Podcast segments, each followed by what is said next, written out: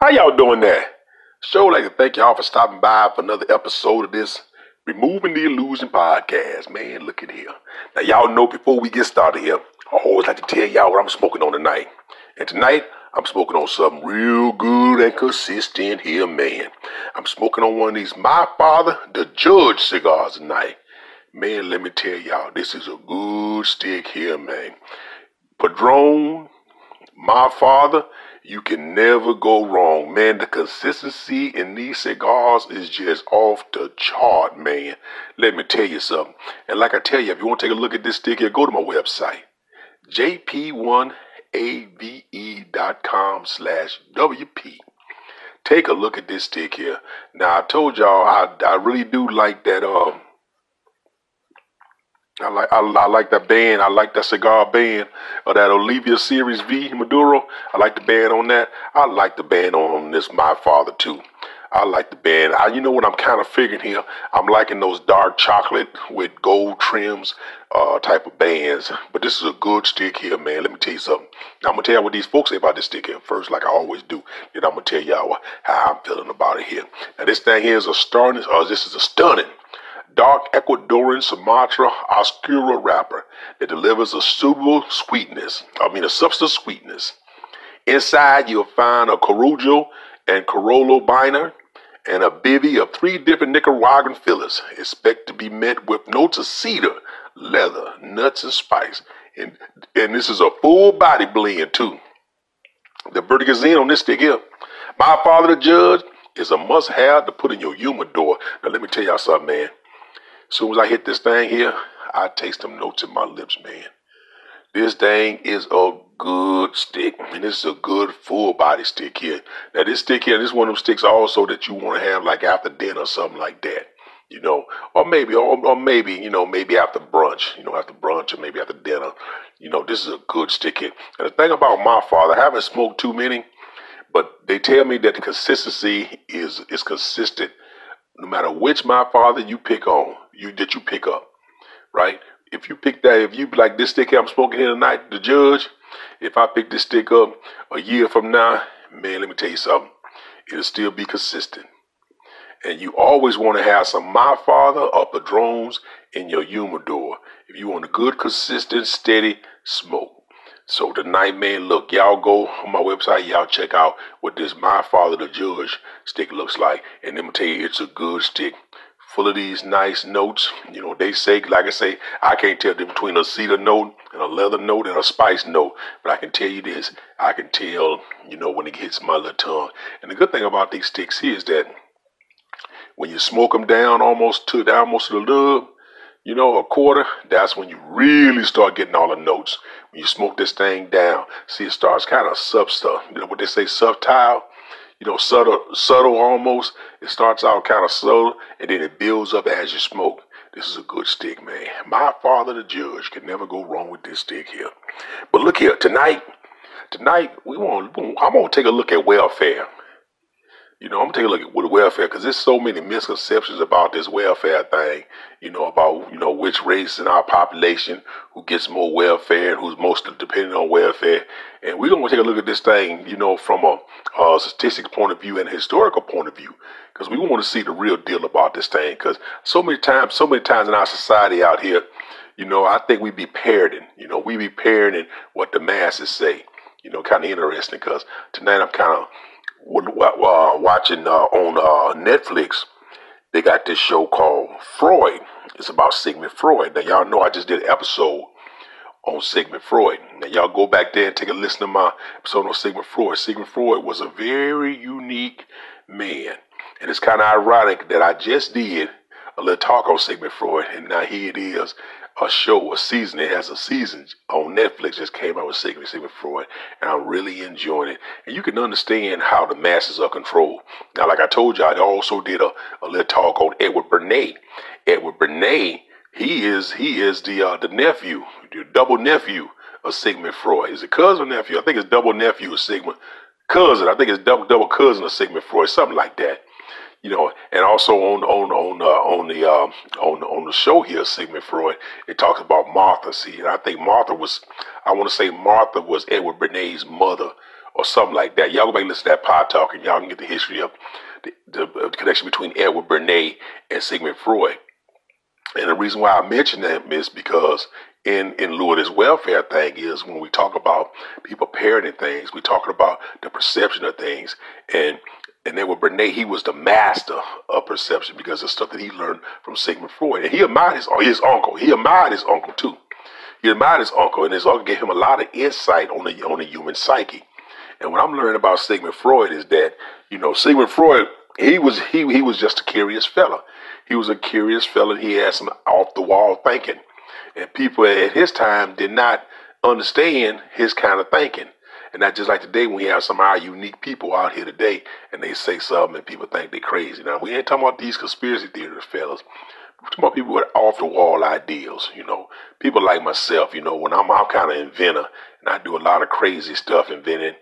And at the time, people say it's kind of crazy. But then I, I see like two, three, four years down the line, somebody came up with the exact same product that I invented. And I got a few products out there, you know, that's like that.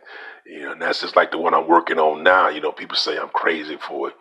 And uh, at the time, I tried to, you know, go on these patent things, try to do things the right way. But with this internet thing is, when we develop something, we can take it straight to market now.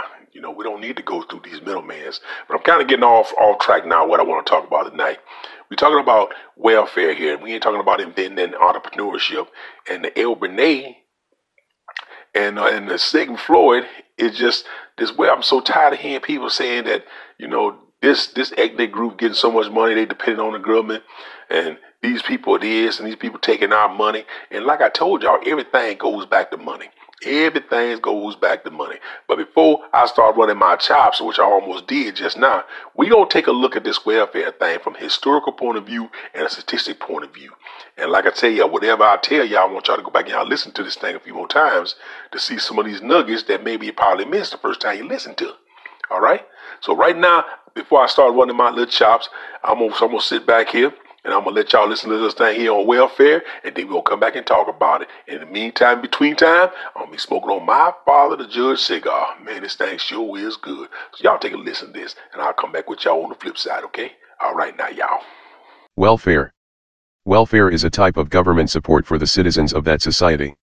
Welfare may be provided to people of any income level, as with Social Security, and is then often called a social safety net, but it is usually intended to ensure that people can meet their basic human needs such as food and shelter. Welfare attempts to provide a minimal level of well-being, usually either a free or a subsidized supply of certain goods and social services, such as healthcare, education, and vocational training. A welfare state is a political system wherein the state assumes responsibility for the health, education, and welfare of society. The system of social security in a welfare state provides social services, such as universal medical care, unemployment insurance for workers, financial aid, free post-secondary education for students, subsidized public housing, and pensions, sickness, incapacity, old age, etc.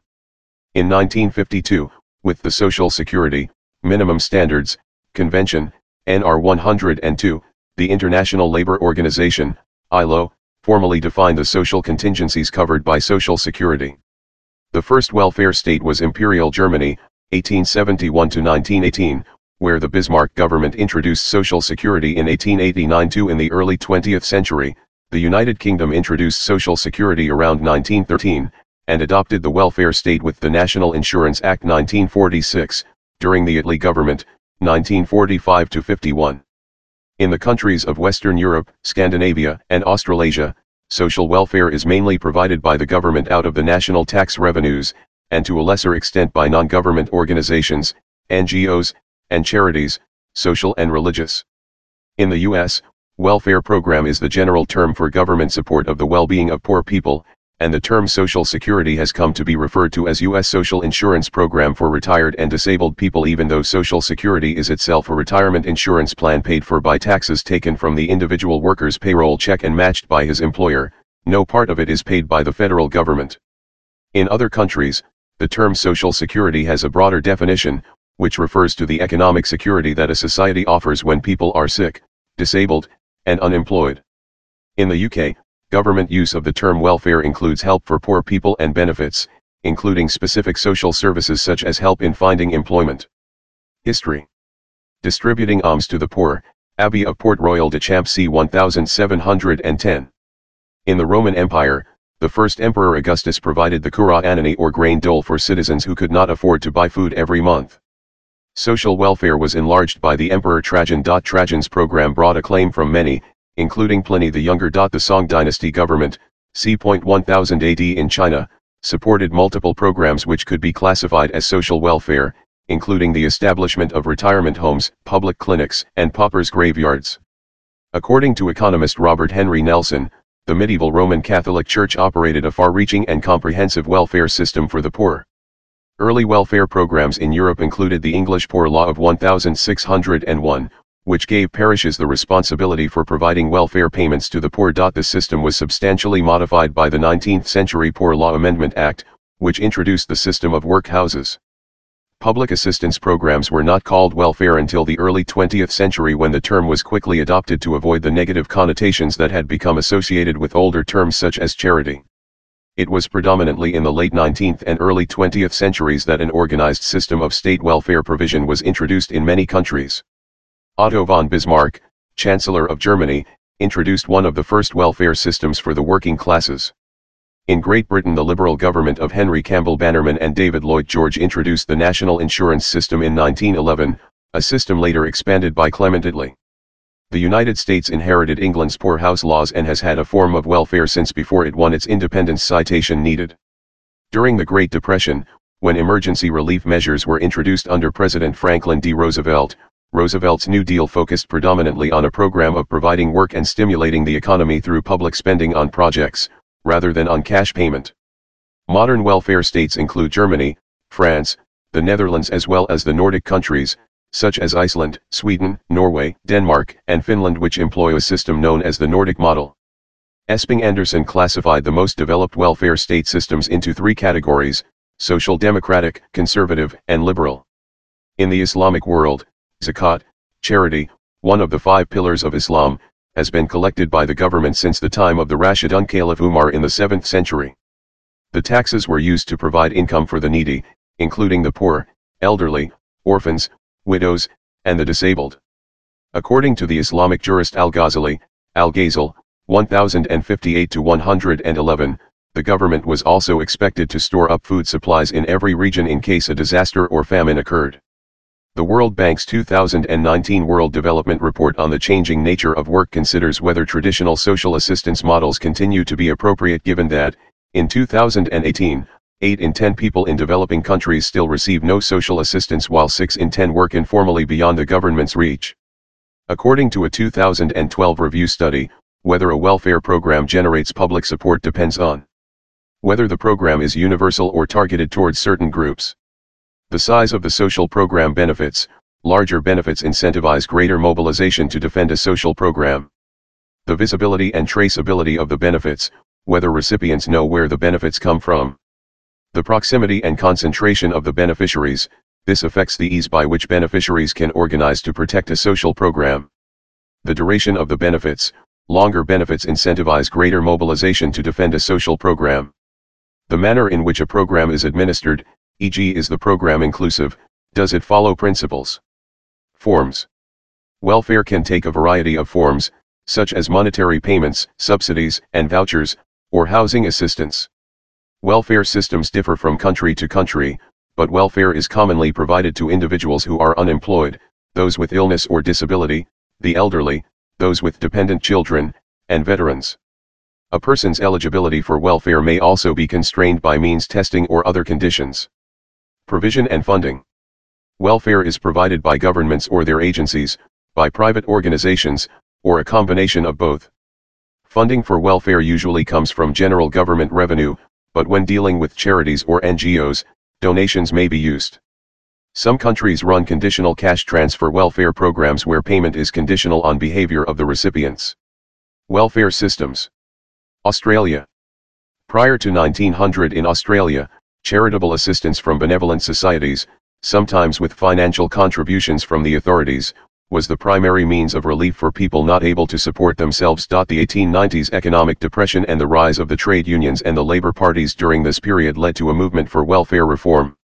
In 1900, the states of New South Wales and Victoria enacted legislation introducing non-contributory pensions for those aged 65 and over. Queensland legislated a similar system in 1907 before the Australian Labor Commonwealth government led by Andrew Fisher introduced a national aged pension under the Invalid and Old Aged Pensions Act 1908. A national invalid disability pension was started in 1910, and a national maternity allowance was introduced in 1912. During the Second World War, Australia under a Labour government created a welfare state by enacting national schemes for child endowment in 1941, superseding the 1927 New South Wales scheme, a widow's pension in 1942, superseding the New South Wales 1926 scheme, a wife's allowance in 1943, additional allowances for the children of pensioners in 1943, and unemployment, sickness, and special benefits in 1945, superseding the Queensland 1923 scheme. Canada. Canada has a welfare state in the European tradition, however, it is not referred to as welfare, but rather as social programs. In Canada, welfare usually refers specifically to direct payments to poor individuals, as in the American usage, and not to healthcare and education spending, as in the European usage. The Canadian social safety net covers a broad spectrum of programs, and because Canada is a federation, many are run by the provinces. Canada has a wide range of government transfer payments to individuals, which totaled $145 billion in 2006. Only social programs that direct funds to individuals are included in that cost, programs such as Medicare and public education are additional costs. Generally speaking, before the Great Depression, most social services were provided by religious charities and other private groups. Changing government policy between the 1930s and 1960s saw the emergence of a welfare state, similar to many Western European countries. Most programs from that era are still in use, although many were scaled back during the 1990s as government priorities shifted towards reducing debt and deficits. Denmark. Danish welfare is handled by the state through a series of policies, and the like, that seeks to provide welfare services to citizens, hence the term welfare state. This refers not only to social benefits, but also tax-funded education, public child care, medical care, etc. A number of these services are not provided by the state directly, but administered by municipalities, regions, or private providers through outsourcing. This sometimes gives a source of tension between the state and municipalities, as there is not always consistency between the promises of welfare provided by the state, i.e. parliament, and local perception of what it would cost to fulfill these promises. France. Main articles, Poverty in France, Social Protection in France, French Fifth Risk Plan, Revenu de Solidarité Active, and Revenue Minimum de-insertion. Solidarity is a strong value of the French social protection system. The first article of the French Code of Social Security describes the principle of solidarity. Solidarity is commonly comprehended in relations of similar work, shared responsibility, and common risks. Existing solidarities in France caused the expansion of health and social security. Germany. The welfare state has a long tradition in Germany dating back to the Industrial Revolution. Due to the pressure of the workers' movement in the late 19th century, Reichskanzler Otto von Bismarck introduced the first rudimentary state social insurance scheme. Under Adolf Hitler, the National Socialist program stated we demand an expansion on a large scale of old age welfare. Today, the social protection of all its citizens is considered a central pillar of German national policy. 27.6% of Germany's GDP is channeled into an all-embracing system of health, pension, accident, long-term care, and unemployment insurance, compared to 16.2% in the US. In addition, there are tax-financed services such as child benefits, Kindergeld, beginning at 192 euros per month for the first and second child, 198 euros for the third and 223 euros for each child thereafter, until they attain 25 years or receive their first professional qualification, and basic provisions for those unable to work or anyone with an income below the poverty line. Since 2005, reception of full unemployment pay, 60 to 67% of the previous net salary, has been restricted to 12 months in general and 18 months for those over 55. This is now followed by, usually much lower, Arbeitslosengeld 2, ALG 2, or Sozialhilfe, which is independent of previous employment, Hartz IV concept. Under ALG 2, a single person receives 391 euros per month plus the cost of adequate housing and health insurance. ALG 2 can also be paid partially to supplement a low work income. Italy. The Italian welfare state's foundations were laid along the lines of the corporatist conservative model, or of its Mediterranean variant citation needed later, in the 1960s and 1970s, increases in public spending and a major focus on universality brought it on the same path as social democratic systems. In 1978, a universalistic welfare model was introduced in Italy, offering a number of universal and free services such as a national health fund. Japan. Social welfare, assistance for the ill or otherwise disabled and for the old, has long been provided in Japan by both the government and private companies.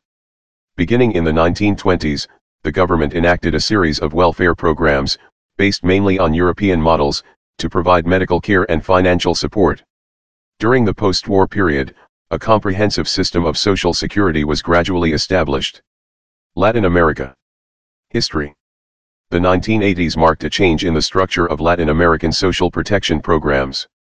Social protection embraces three major areas, social insurance, financed by workers and employers, social assistance to the population's poorest, financed by the state, and labor market regulations to protect worker rights 35 Although diverse, recent Latin American social policy has tended to concentrate on social assistance. The 1980s had a significant effect on social protection policies. Prior to the 1980s, most Latin American countries focused on social insurance policies involving formal sector workers, assuming that the informal sector would disappear with economic development. The economic crisis of the 1980s and the liberalization of the labor market led to a growing informal sector and a rapid increase in poverty and inequality. Latin American countries did not have the institutions and funds to properly handle such a crisis, both due to the structure of the social security system, and to the previously implemented structural adjustment policies, SAPs, that had decreased the size of the state. New welfare programs have integrated the multidimensional, social risk management, and capabilities approaches into poverty alleviation. They focus on income transfers and service provisions while aiming to alleviate both long and short-term poverty through, among other things, education, health, security, and housing. Unlike previous programs that targeted the working class, new programs have successfully focused on locating and targeting the very poorest. The impacts of social assistance programs vary between countries, and many programs have yet to be fully evaluated. According to Barrientos and Santibáñez, the programs have been more successful in increasing investment in human capital than in bringing households above the poverty line. Challenges still exist, including the extreme inequality levels and the mass scale of poverty, locating a financial basis for programs, and deciding on exit strategies or on the long-term establishment of programs. 1980s Impacts The economic crisis of the 1980s led to a shift in social policies, as understandings of poverty and social programs evolved. New, mostly short-term programs emerged. These include Major aspects of current social assistance programs. Conditional cash transfer, CCT, combined with service provisions.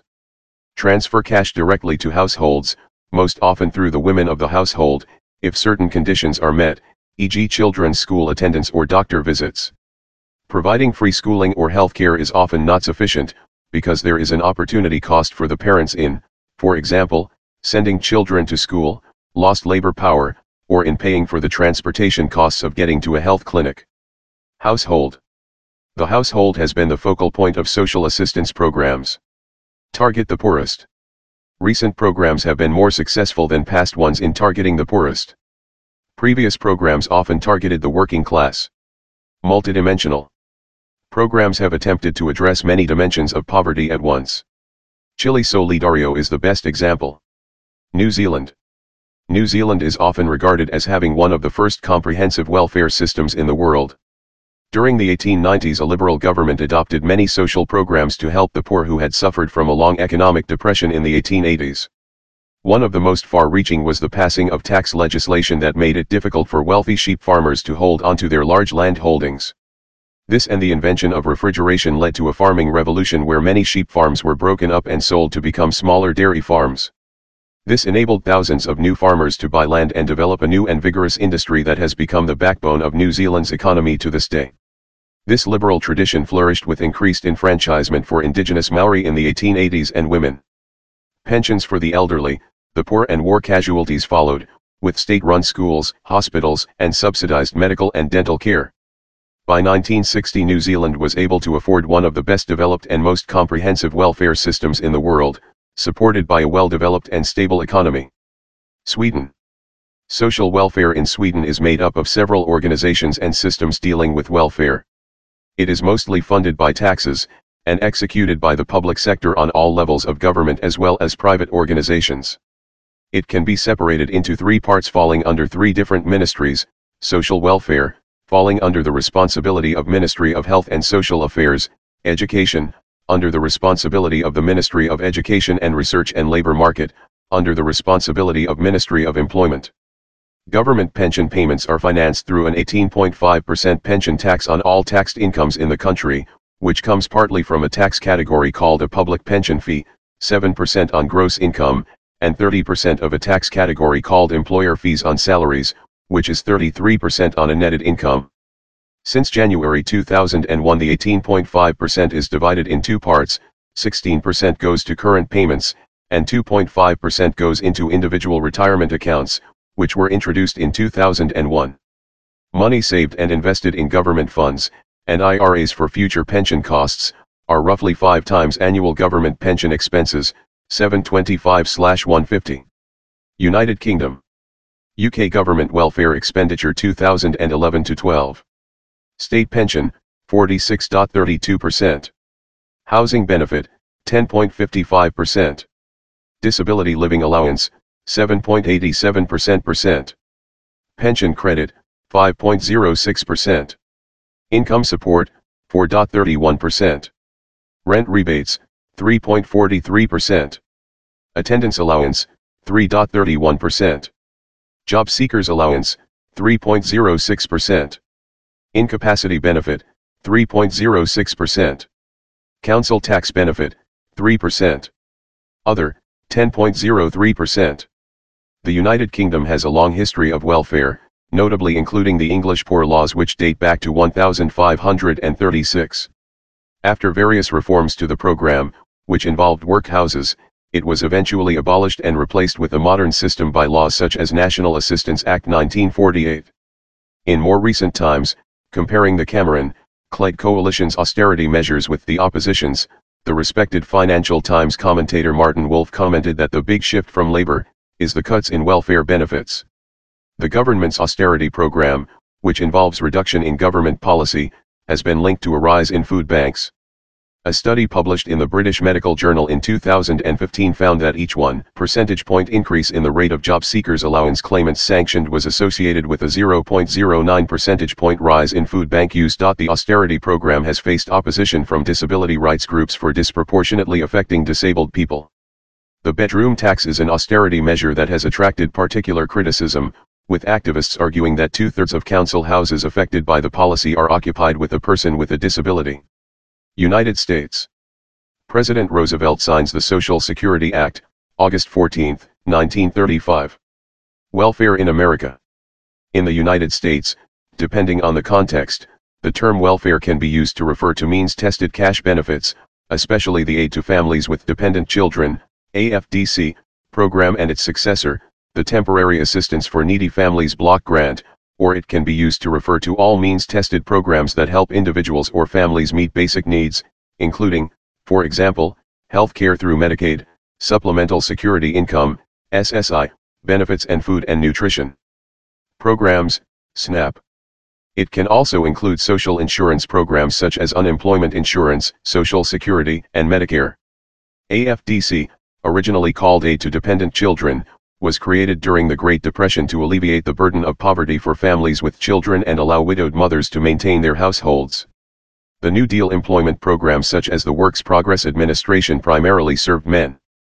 Prior to the New Deal, anti-poverty programs were primarily operated by private charities or state or local governments, however, these programs were overwhelmed by the depth of need during the Depression the United States has no national program of cash assistance for non-disabled poor individuals who are not raising children.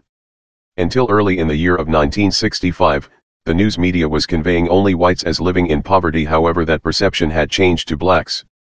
Some of the influences in this shift could have been the civil rights movement and urban riots from the mid-60s. Welfare had then shifted from being a white issue to a black issue and during this time frame the war on poverty had already begun 43 subsequently, news media portrayed stereotypes of blacks as lazy, undeserving, and welfare queens. These shifts in media don't necessarily establish the population living in poverty decreasing.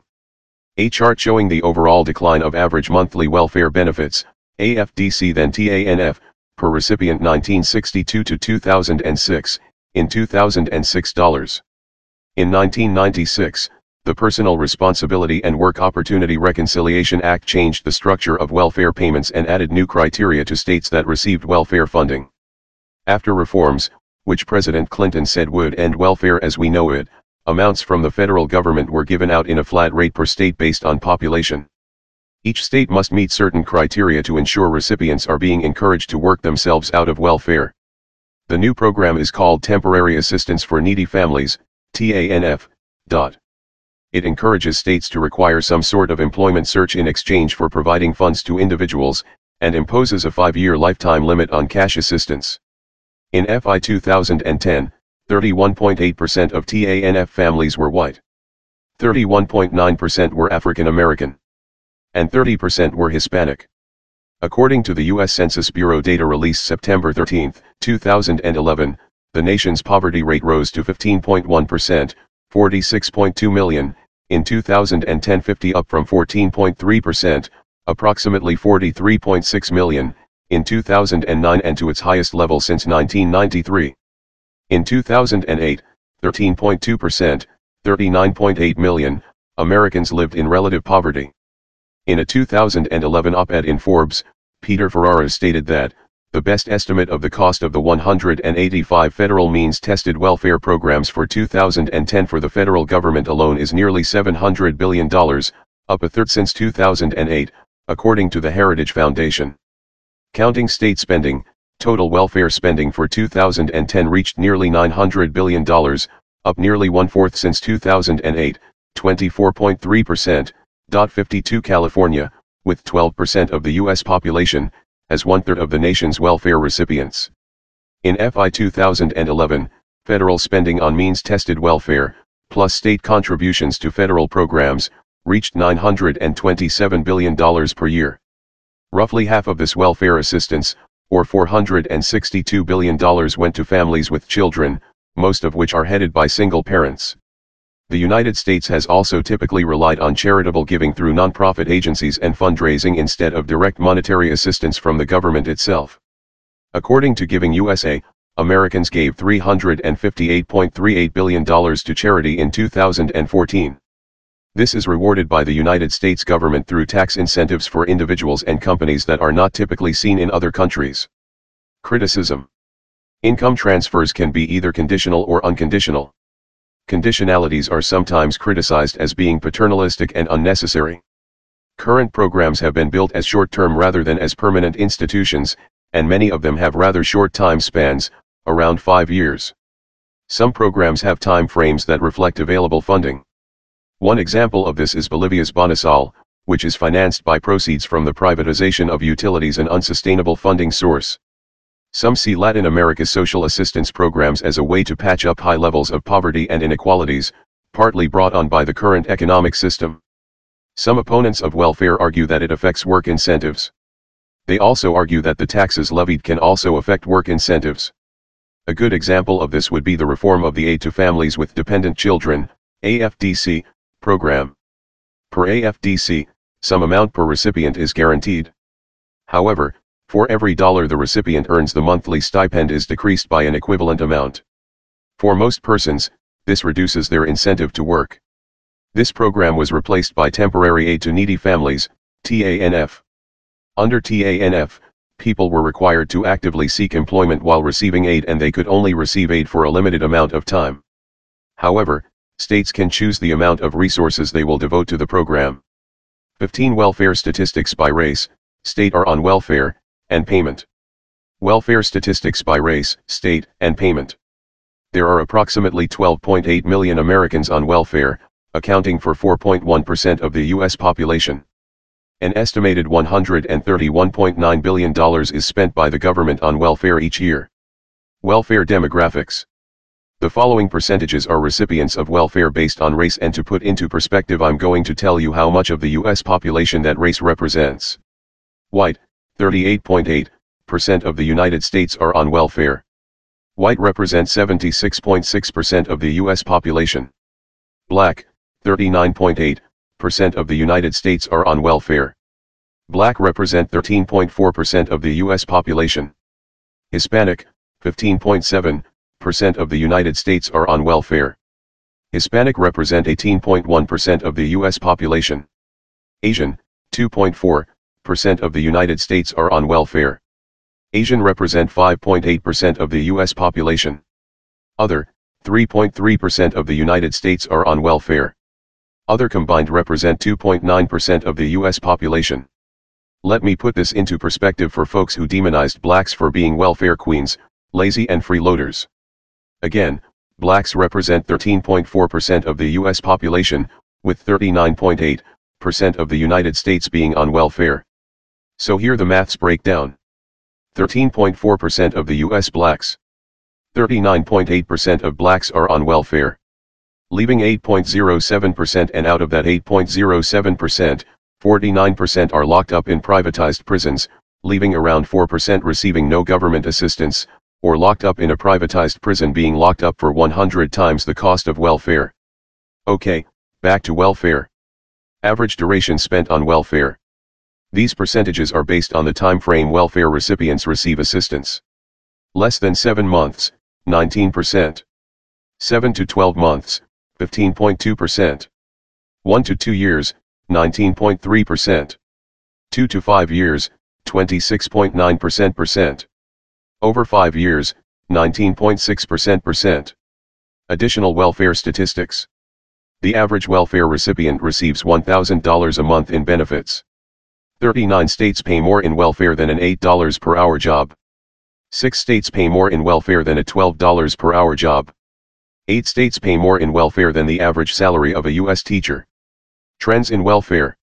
States with higher welfare recipients than employed population. The following listing of states has more residents that receive welfare versus an employed population. 1 California. 2 New Mexico. 3 Hawaii. 4 Mississippi. 5 Alabama. 6 South Carolina. 7 Illinois. 8 Kentucky. 9 Ohio. 10 New York. 11 Maine. Top states with increasing welfare. As cash assistance programs have been cut, the number of food stamp recipients has grown in all 50 states in the United States. The top 10 states with highest rate of change are listed below. 1 Idaho, 24.2%. 2 Nevada, 22.4%. 3 Indiana, 21.8%. 4 Utah, 19.6%. 5 Wisconsin, 19.1%. 6 Maryland, 17.8%. 7 Massachusetts, 17.5%. 8 Georgia, 17.3%. 9 Washington, 16.4%. 10. Delaware, 14.9%. 19 Biggest pros and cons of welfare. Welfare can be defined as the happiness, health, and good fortune of an individual or group. It is also the financial support that is given to people who are in need, through social efforts, legislation, and statutory procedures. In essence, welfare programs are a government subsidy that is paid directly to people with a qualifying income. In the United States, qualification requires a household income falling below a specific percentage of the poverty level. To qualify for welfare in 2018, a family of four in the U.S. must earn $25,100 or less for the entire year. There are currently six welfare programs available in the United States right now, SSI, TANF, Medicaid, food stamps, SNAP, EITC, and housing assistance. The federal government pays for the services, which are then administered by state governments. States have the option to supplement these supports if they wish. Welfare is often seen as an entitlement program. They are not, as they do not require prior contributions to qualify. Here are the biggest pros and cons of welfare under its current structure. List of the biggest pros of welfare. 1. It is intended to help people get back on their feet. Welfare programs are not intended to be a long-term solution for people to sit and collect checks. It is intended to help people get back on their feet if something happens to their income. These programs also provide a safety net for those who experience a disability which prevents them from working for some reason. Because of this, many programs cap the benefit time or amount that is awarded to qualifying applicants. 2. It can help to reduce crime levels in low-income neighborhoods. Welfare programs are often associated with higher levels of crime. The opposite tends to be true. C. Fritz Foley examined 12 major American cities in 2011 and found a direct correlation to the effects of neighborhood crime and the cycles of welfare payments. The lowest levels of crime in each city, in each low-income neighborhood, occurred during the time when households had the most access to their welfare benefits.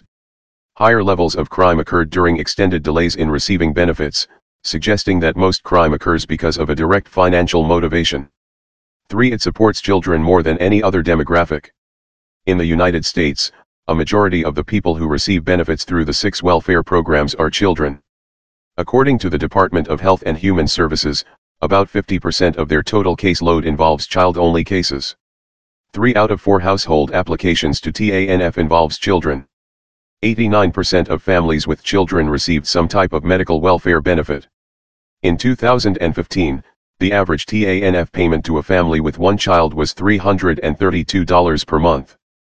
84% of those families also received SNAP, 12% received subsidized housing, and 8% had subsidized child care. 4. It offers help to the families who typically need it the most. In 2017, a group of 12 people were prosecuted for $20 million in food stamp fraud. The case involved eight small convenience stores in southern Florida, creating an illegal benefits exchange system. Although fraud is possible in any welfare program, especially if there is lax oversight for the program, the majority of people who receive benefits need them. A vast majority of people who receive welfare benefits are in a financial position where it is needed. 5. It supplements the income of people who are already working. People who are already working receive welfare benefits to help supplement their income. 29% of low-wage employees are single parents. To become part of the working poor, individuals must often pass a drug test they may be required to have their credit be at a certain level. Employment references are often mandatory. Certain criminal offenses may directly disqualify someone from many employment opportunities. Many who receive these benefits are working in jobs that range from $7.50 to $9 per hour. 6. It is only made available to qualified applicants. Undocumented workers and illegal immigrants are not generally permitted to receive welfare benefits. A work visa must be provided as evidence for an individual's ability to work, at minimum, to apply for certain programs. In many instances, if a worker with a visa loses their job, cannot find a job, or does not maintain a certain standard of living, then their permission to stay is revoked. Some countries take this provision a step further, requiring anyone who receives welfare benefits to be a naturalized citizen at minimum. Some undocumented workers or illegal immigrants in the U.S. may have spouses or children that are citizens. Because the spouse or the children are citizens, they would qualify for benefits. 7. It lessens the risk of catastrophe for everyone. Let's say you own a home. You don't know when it might burn down, experience a flood, or have a tree fall through the roof. It might never happen. It might happen tomorrow. To prevent financial losses, you obtain an insurance product and pay monthly premiums into a general fund. There are other homeowners like you who are doing the exact same thing. Then, if something happens, you can draw upon that fund because you've been paying into it. Because the risks are spread out along the entire population of homeowners, the actual costs are minimal instead of catastrophic if the unexpected happens. That is what welfare programs provide to people as well. In a free market system, good people can lose their jobs through no fault of their own. By providing a form of social insurance, the risks of losing a job are less because there is a fund to draw upon. 8. It supports better health in those who receive benefits. Roger Arnold, who contributes regularly to Real Money, suggests that there is a direct correlation between an individual's health and their ability to earn an income.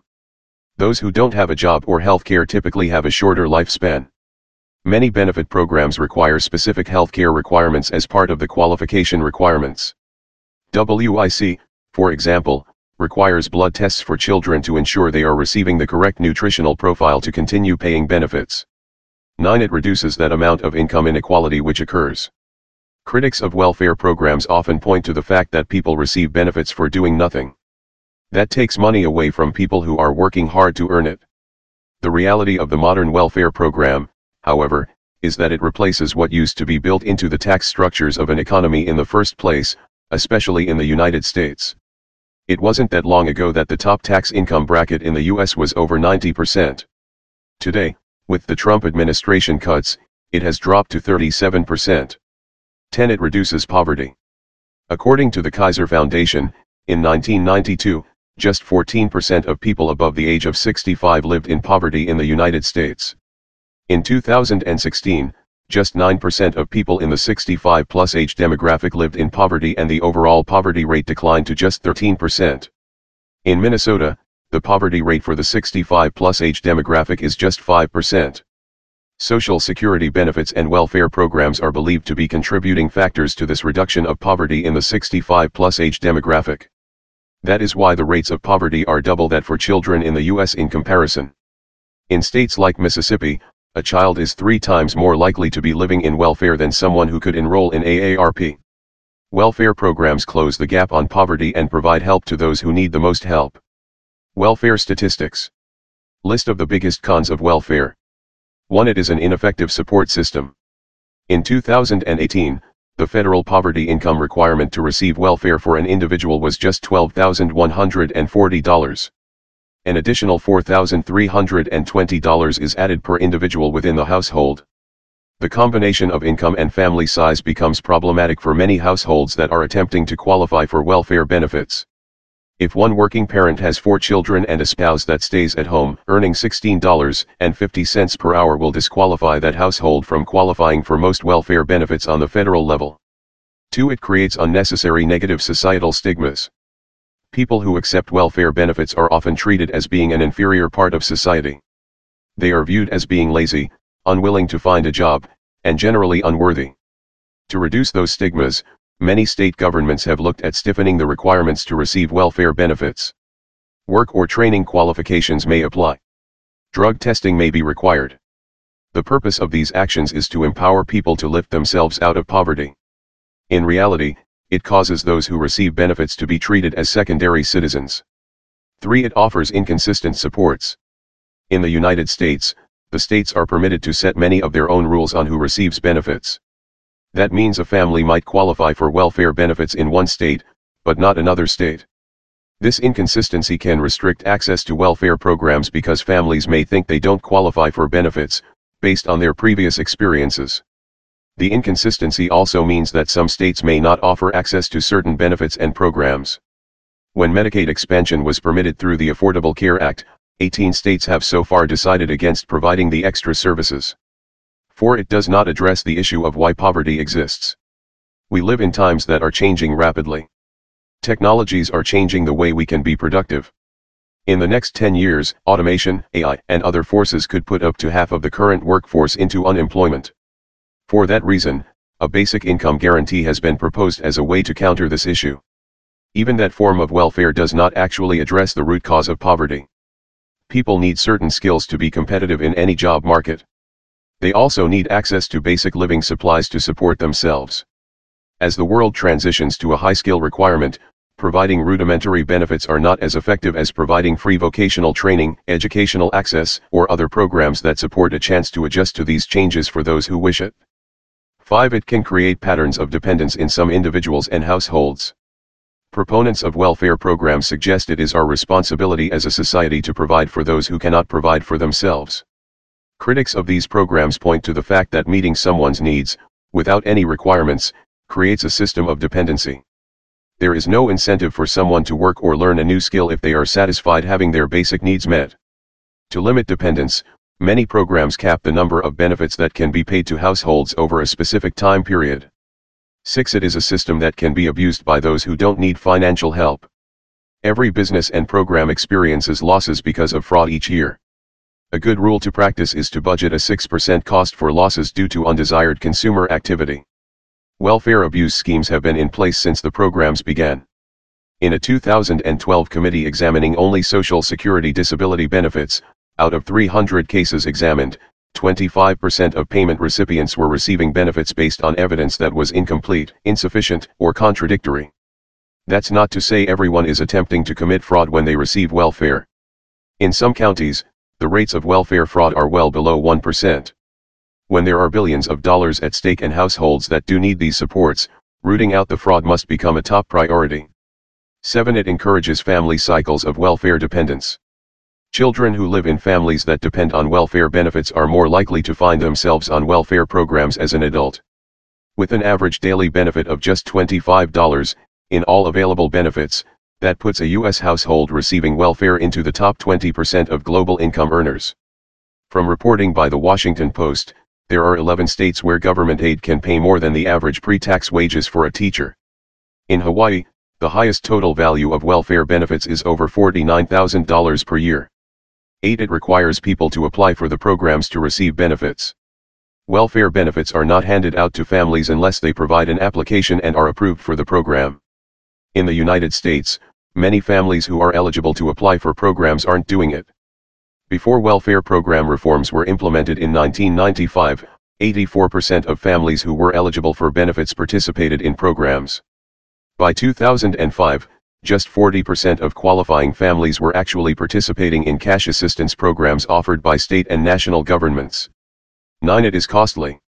The total amount spent on all means tested welfare programs in the United States, including state and federal funding, is $1.03 trillion per year. About half of the costs are directed toward healthcare. Another 40% is directed toward food, housing, or cash assistance. As of 2011, that was more than the annual budget for all services in needs in more than 180 countries. All right, there, y'all. What y'all think about that? Welfare. Y'all see some of those statistics? I know these people be out there saying that this ethnic group, you know, they getting all the welfare money. They lazy. They don't want to work. They they get they have these generational welfare. But as y'all see the statistics, statistics don't lie. Statistics don't lie, and especially you know when you look at when you when you when you start looking at the population and the num and the, the population numbers of certain groups of people in this country, and then the numbers of, how many of those people that's on welfare, you can see those disproportionate. That's a word. That's a big word there disproportionate numbers. You see what I'm saying? So when y'all out there and y'all talk about these folks getting all the welfare and, and you know they getting all the government subsidies, you know you need to stop it and you need to take a look at the data, the figures, and you may you may look in the mirror and find out that it's your group that's getting all of this, this, this proportionate to the to the to the population that's getting all the welfare and the, and the benefits. You know what I mean? You gotta look at that kind of stuff. But I was thinking about here this thing welfare, when you go back and you look at welfare and when welfare was started, you know, it's kind of made me think about today when they when they talking about uh, they they're talking about uh, basic universal basic income for everybody. You know, what, once they talk, they got this politician. I, don't know if he's Chinese, Japanese. Uh, I'm just gonna call him Asian. Maybe that just cover everything, whatever his nationality is. I, I just say Asian, so that'll cover everything. I think it's a Michael Yang or Chang or Young or whatever his name is uh, he was talking about you know getting everybody like twenty five thousand dollars a year because the computers are coming and they're gonna take over everybody's jobs and people ain't gonna have no job, they're gonna have any income. So what we gonna do is we gonna subsidize them. You know, we're gonna give people twenty five thousand dollars a month. You know, is it twenty five thousand, twenty five hundred, something like that. Not 20, 25,000 a year maybe, and maybe 2,500 a month, something like that. You know, just to pay people to do absolutely nothing.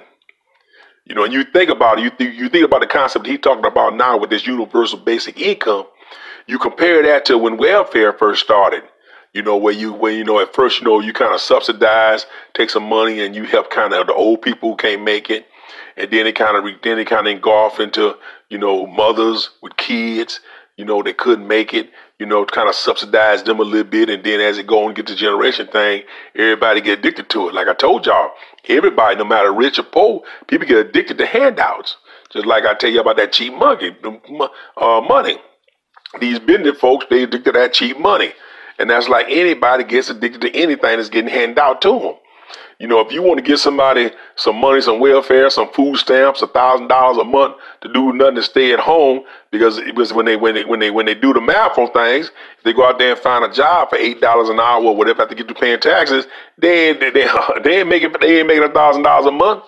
On top of that, they got their bills and utilities on on on top. Now, see, now I'm the type of person I believe in personal responsibility myself. I figures like this here, you know, I figures that you know, well, I can't. I, am not. I'm not. Not gonna even say how I figure because everybody is not in a position. My thing of it is with welfare or even universal basic income. You know, my thing of it is if you're gonna do something like welfare, I think the old folks should always be taken care of first. Always. And I think personal responsibility got to come into it too. But if you get somebody, you know, if you start getting young, young, you know, young people money, whether no matter what color he is, because you got just as many white gals out there having babies on welfare than you do black girls, and again, y'all, y'all saw the disproportionate numbers. You saw the numbers. You saw the number. You heard the numbers. It's disappointing. I don't care who it is. If people get addicted to this cheap money, what they're gonna do is they gonna if, if they figure they can have more babies or whatever to get on welfare to get more subsidies, then people gonna do it. People gonna take advantage of the system, whether you poor or you rich. You gonna take advantage of the system because the system is there. You're gonna learn rules. and You gonna take advantage of it. You know, I've heard I've heard people out here. I've heard I, I know I, know this company. This I know this one couple right now. They married. They they are uh, they they are uh, hitched up like a mule to a plow. You know, they've been married all these years and they both got two different last names, but they married, they hitched up. Now, she getting section eight. She getting section eight from the government, right? She gets section eight. She paid $25 a month for her house. Her husband stay there and the two kids and now probably about four, five grandkids. Stay in that house for $25 a month. Husband He's got a company where, where he where he do stuff outside the house. He got a company. He makes pretty good money, and they up here living high on the hog. High on the hog. She paying twenty five dollars a month. Twenty five dollars, and also her utilities also being subsidized also. And her husband worked, and they've been pulling this scam for years and years and years and years. And like I say, they hitched up, they married, but they kept it, kept these two separate last names.